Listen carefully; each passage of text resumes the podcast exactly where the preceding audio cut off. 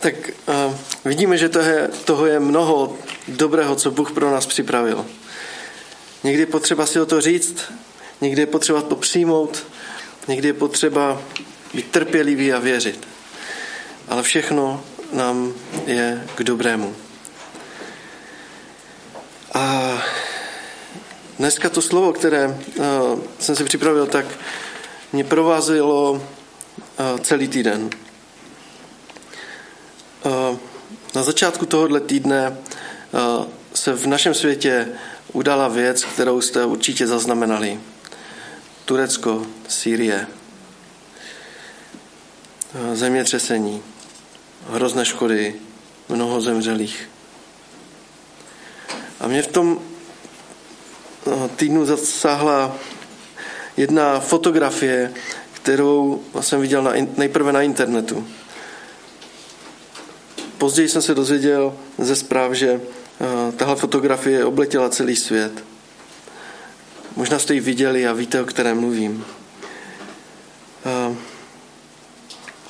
Původně jsem si říkal, že ji promítnu, protože je to velmi silná, silný okamžik a velmi silná situace.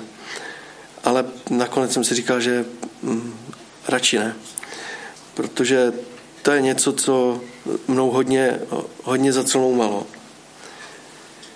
Na té fotce byl muž, který seděl na troskách toho zbor, zbouraného domu a v ruce držel svoji, za ruku držel svoji, svoji dceru, která pod těma troskama skončila. Možná jste ji viděli.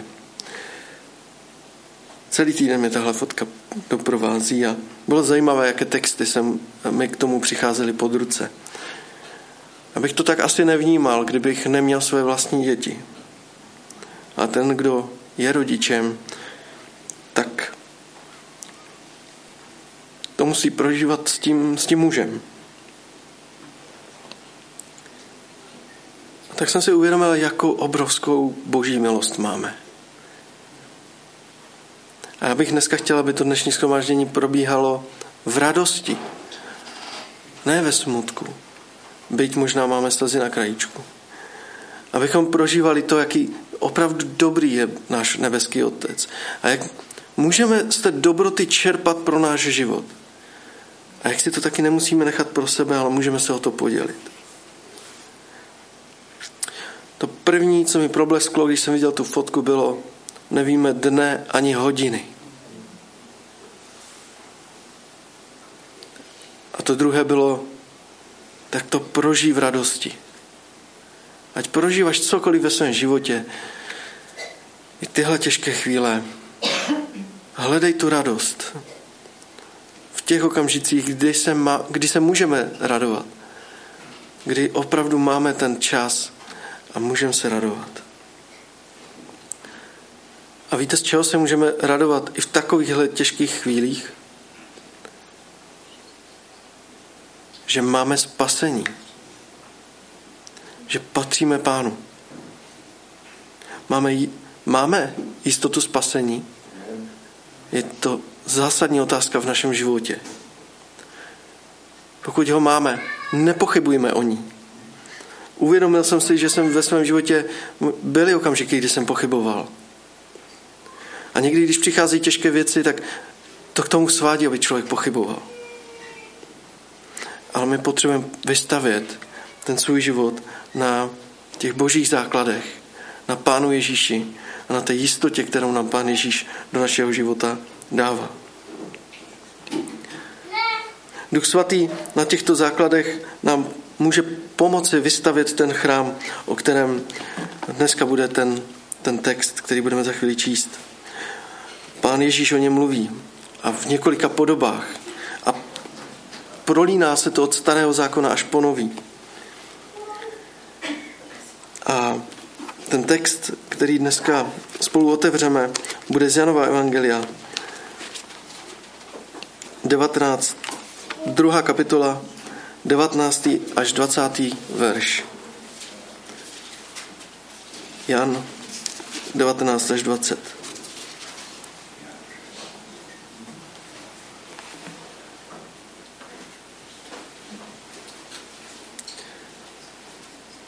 Ježíš jim odpověděl, zbořte tento chrám a ve třech dnech jej postavím.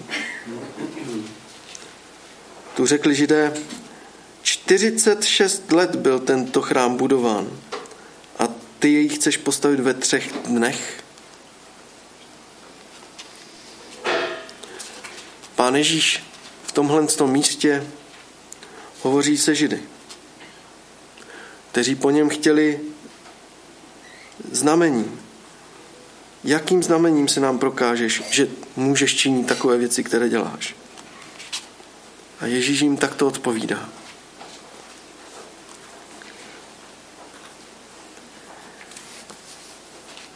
Vůbec neměli tušení, o jakém chrámu Pán Ježíš mluví. A být my na jejich místě, tak bychom tomu možná taky nerozuměli. A taky bychom nechápali. Ale my dneska už víme, o jakém chrámu tady Pán Ježíš mluví. A moje otázka zní,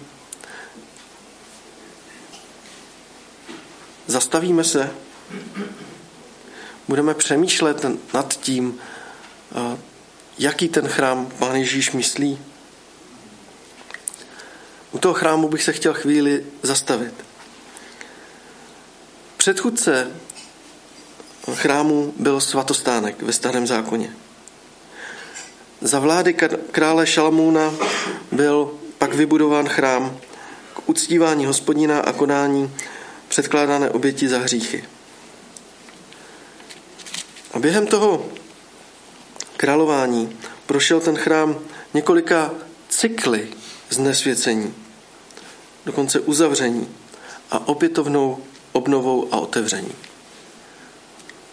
Jak, jak strašně moc se to podobá našemu, našemu životu kdy i my znovu a znovu, i když selháváme a potřebujeme znovu a znovu přicházet ke Kristu.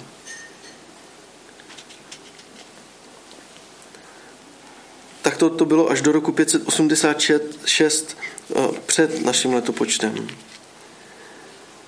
kdy Bůh dovolil babylonskému králi Nebukadneserovi tento chrám zcela zničit.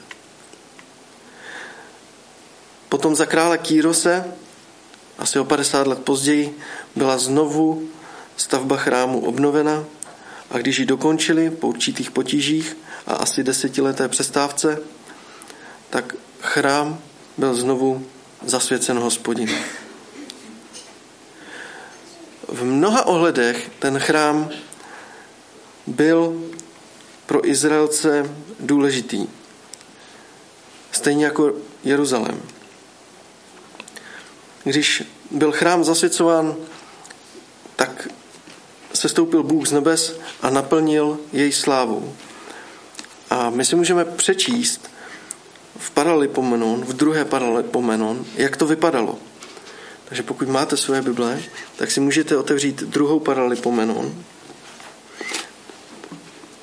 sedmou kapitolu.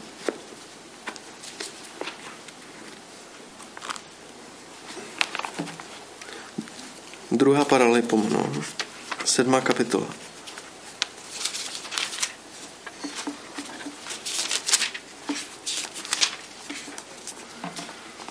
A budeme číst od prvního až po čtvrtý verš. Jak takové posvěcování chrámu vypadalo. Když Šalamoun dokončil svou modlitbu, Sestoupil z nebe oheň a pohltil zápalnou oběť i díly obětního hodu a dům naplnila hospodinova sláva. Kněží nemohli do hospodinova domu vstoupit, neboť hospodinova sláva naplnila hospodinův dům. A všichni Izraelci viděli, že viděli sestupující oheň i hospodinovu slávu nad domem. Klesli na dlažbu tváří k zemi, klaněli se a vzdávali chválu hospodinu, protože je dobrý a že jeho milosrdenství je věčné. A král i všechen lid slavili před hospodinem obětní hod. Tak takto se posvěcoval chrám. Chrám, který by symbolizoval boží ochranu a přítomnost uprostřed jeho lidu. A chrám také reprezentoval boží vykoupení jeho lidu. Nikdy v historii božího lidu Bůh neměl více než jedno místo k přebývání. A neměl více chrámů, měl jen jeden. Mělo to také ten význam, že existuje pouze jeden jediný Bůh. A do tohoto chrámu, o kterém mluvím, se také dostává Ježíš. Jak můžeme číst u Lukáše ve druhé kapitole, tak každý rok jeho rodiče, myšleno pána Ježíše, o velikonočních svátcích přicházeli do, Jeruzaléma, abych slavili Velikonoce. A taky známe ten příběh, kdy se jim Ježíš jednou ztratil. A po třech dnech ho našli v chrámě. Našli ho právě v tomto chrámě. Sám Ježíš také později tento chrám se snažil očistit. Když ho tenkrát zase různí kupci znesvětili a využívali ho spíš jako tržiště než, než k uctívání a chválení.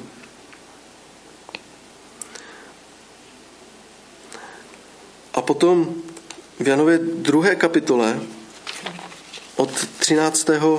verše můžeme číst, jak to Ježíše strašně naštvalo.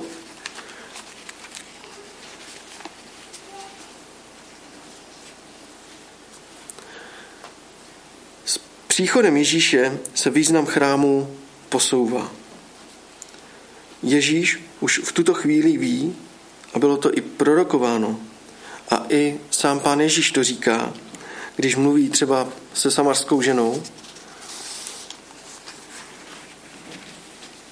A taky víme, že to proroctví se vyplnilo, že chrám Jeruzalém bude opět zničen. A hospodin se bude uctívat v duchu a v pravdě. Tedy nově, novým způsobem. Teď, když je Ježíš mezi Židy, reprezentuje přítomnost Boha mezi jeho lidem Pán Ježíš. Nikoli chrám. Jak potom můžeme číst v tom první Janově ve 14, v první kapitole 14. verši, kde je napsáno a, a slovo se stalo tělem a přebývalo mezi námi. Spatřili jsme jeho slávu, slávu, jakou má od otce jednorozený syn, plný milosti a pravdy. A pak bych přečetl, přečetl ještě jeden verš, a to nám připomíná apoštol Pavel, Pavel v první korinským. V první korinským třetí kapitole.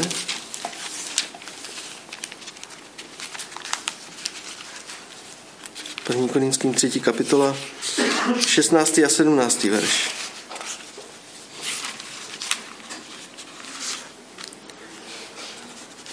Kde máme napsáno, nevíte, že jste boží chrám a že duch boží ve vás přebývá. Kdo ničí chrám boží, toho zničí Bůh. Neboť boží chrám je svatý a ten chrám jste vy. Jsme boží chrám. A tady tímhle textem se vrátíme k tomu našemu původnímu textu. Zenova Evangelia kde Ježíš sám sebe nazývá chrámem. Jelikož Ježíš stělesňuje význam chrámu a jelikož církev je jeho tělem, tak byla církev ustanovená božím chrámem a v něm přebývá Kristus a Duch Svatý. A tento chrám, tento nový chrám se týká každého jednoho z nás. Každého, který uvěřil v Pána Ježíše, že je to Boží syn a že zemřel za naše hříchy, aby každý, kdo v něho uvěří, nezahynul, ale měl život věčný. Každý, kdo se znovu narodil v Kristově jménu. A za chvíli si to budeme připomínat. Tak v každém takovém člověku si Pán Bůh vybudoval chrám a je v nás. V duchu a v pravdě. Takže to byla jedna taková oblast chrámu, kterého Pán Bůh si buduje v nás, v našich srdcích. A pak mi přišel text z Matouše z 25. 24. kapitoly. Matouš 24.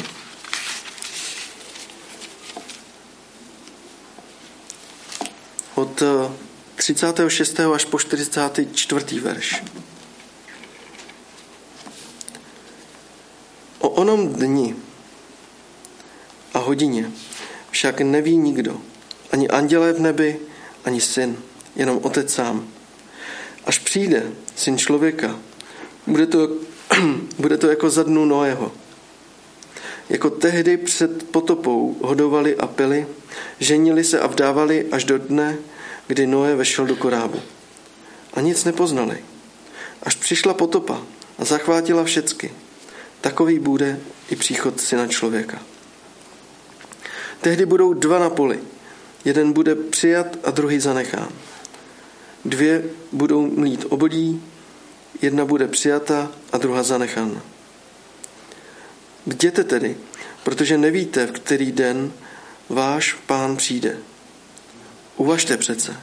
Kdyby hospodář věděl, v kterou noční dobu přijde zloděj, bděl by a zabránil by mu se vloupat do domu.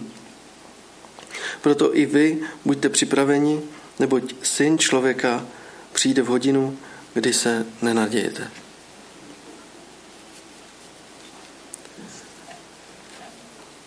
A znova se mi v tomhle textu promítla ta otázka, jestli máme jistotu spasení.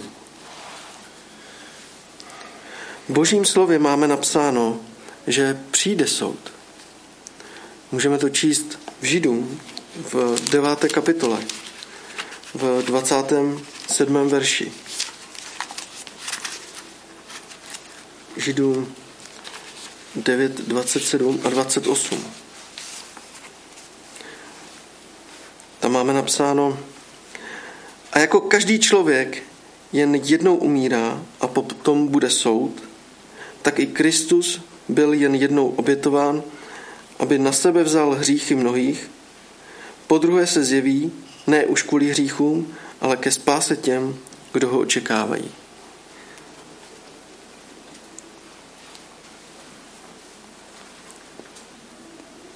Soud bude. Ale také máme tady text z Janova Evangelia z páté kapitoly, který nám něco zaslibuje. A co je dobré si připomínat. Protože s takovou jistotou, jakože bude soud, tak s takovou jistotou nám Pán Ježíš taky říká v Janovi 5.24 Amen, amen, pravím vám. Kdo slyší mé slovo a věří tomu, který mě poslal, má život věčný a nepodléhá soudu, ale přešel již ze smrti do života. Soud bude. Ale ten, kdo věří v Pána Ježíše, tomuto soudu nepodléhá. Víme to? Jsme si tím jistí? Je to v tom našem chrámě, je to ta jistota, o kterou se opíráme, je to to, na co se spoléháme, to, co hledáme, to, co, to, co milujeme.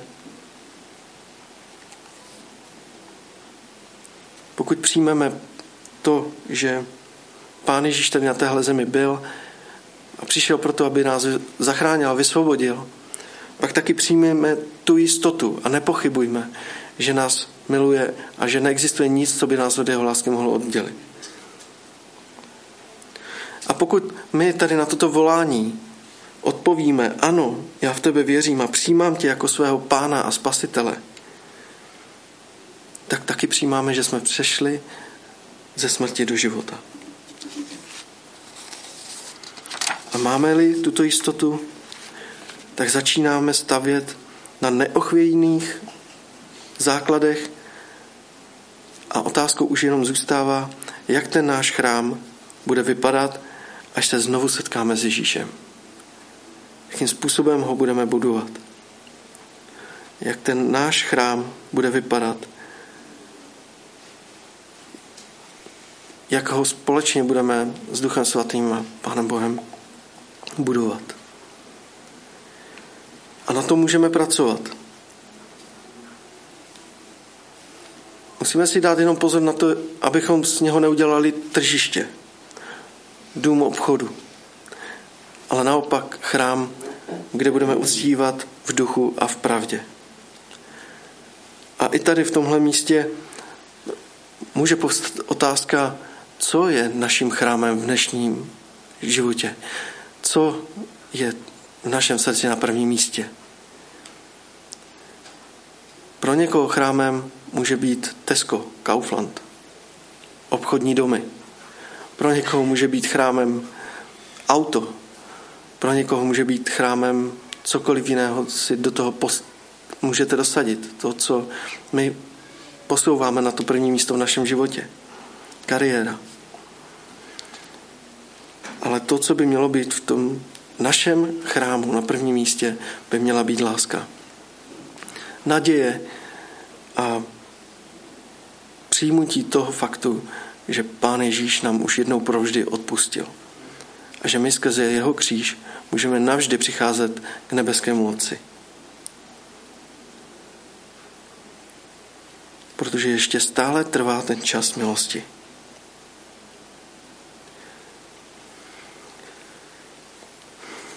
Za malou chvíli si budeme připomínat večeři páně.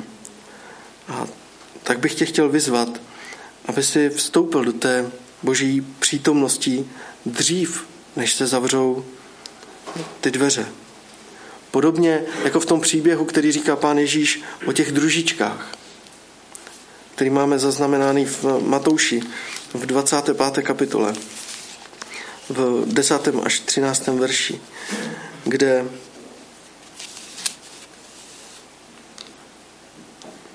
ty družičky, došel jim olej a oni se rozhodli, že si ho půjdou koupit. Ale zatímco šli kupovat, přišel ženich a které byly připraveny, vyšli s ním na svatbu a ty dveře byly zavřeny. Potom přišly i ty ostatní družičky a prosili, pane, pane, otevři nám. Ale on odpověděl, Amen pravím vám, neznám vás. Bděte tedy, protože neznáte den ani hodinu. A znovu se tam promítla ta výzva. Bděte. To je něco, co máme pustit do svého života, co, kde máme zkoumat své srdce, kde máme přinášet ty věci, které nás v životě trápí našemu nebeskému Otci. Nemáme si je nechávat pro sebe. Nemáme si nechávat nalhávat, že mm, to zvládneme sami. Ne, to jsou věci, které můžeme přinášet našemu nebeskému Otci v rámci celého našeho schromáždění. Tak, jak říkal i Viktor, můžeme se sdílet o těch věcech, které potřebujeme, za které chceme, aby se, aby se lidé modlili abychom to dokázali prolomit a ty pochybnosti, které přichází, aby byly umlčovány.